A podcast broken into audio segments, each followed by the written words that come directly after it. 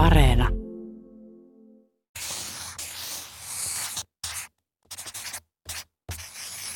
Nyt kerron vanhan kreikkalaisen tarinan, jonka nimi on Kultainen kosketus.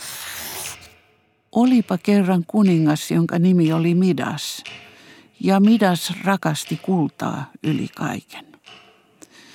Midas antoi kerran apua Jumalalle, jonka nimi oli Dionysos, ja palkaksi Dionysos lupasi Midakselle täyttää yhden toivomuksen, jonka tämä esittäisi.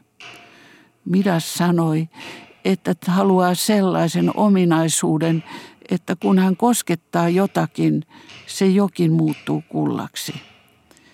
Dionysos varmisti, että Midas todella halusi tätä, ja Midas sanoi, että halusi.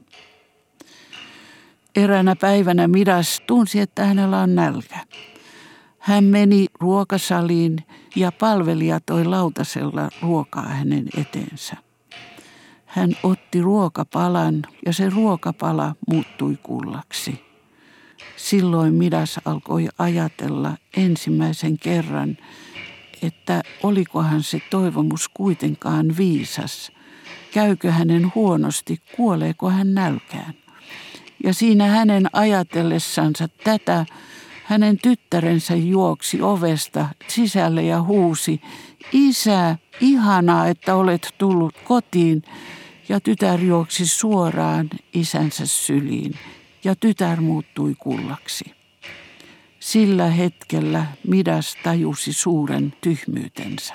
Hän lähti ulos ja meni joen rannalle, istui kivelle ja itki siinä kivellä. Hän itki ja itki ja joen vesi alkoi muuttua kellertäväksi ja joen rannan hiekka kullanväriseksi. Siinä hänen istuessansa itkemässä ylhäällä pilven reunalla Dionysos katseli Midasta. Ja hiljalleen Dionysoksen alkoi tulla sääli kuningasta, koska tämä oli niin kärsivän näköinen. Dionysos armahti kuningas Midasta, purki tämän toivomuksen ja sen mukana myöskin toivomukseen liittyvän taian. Sen pituinen se.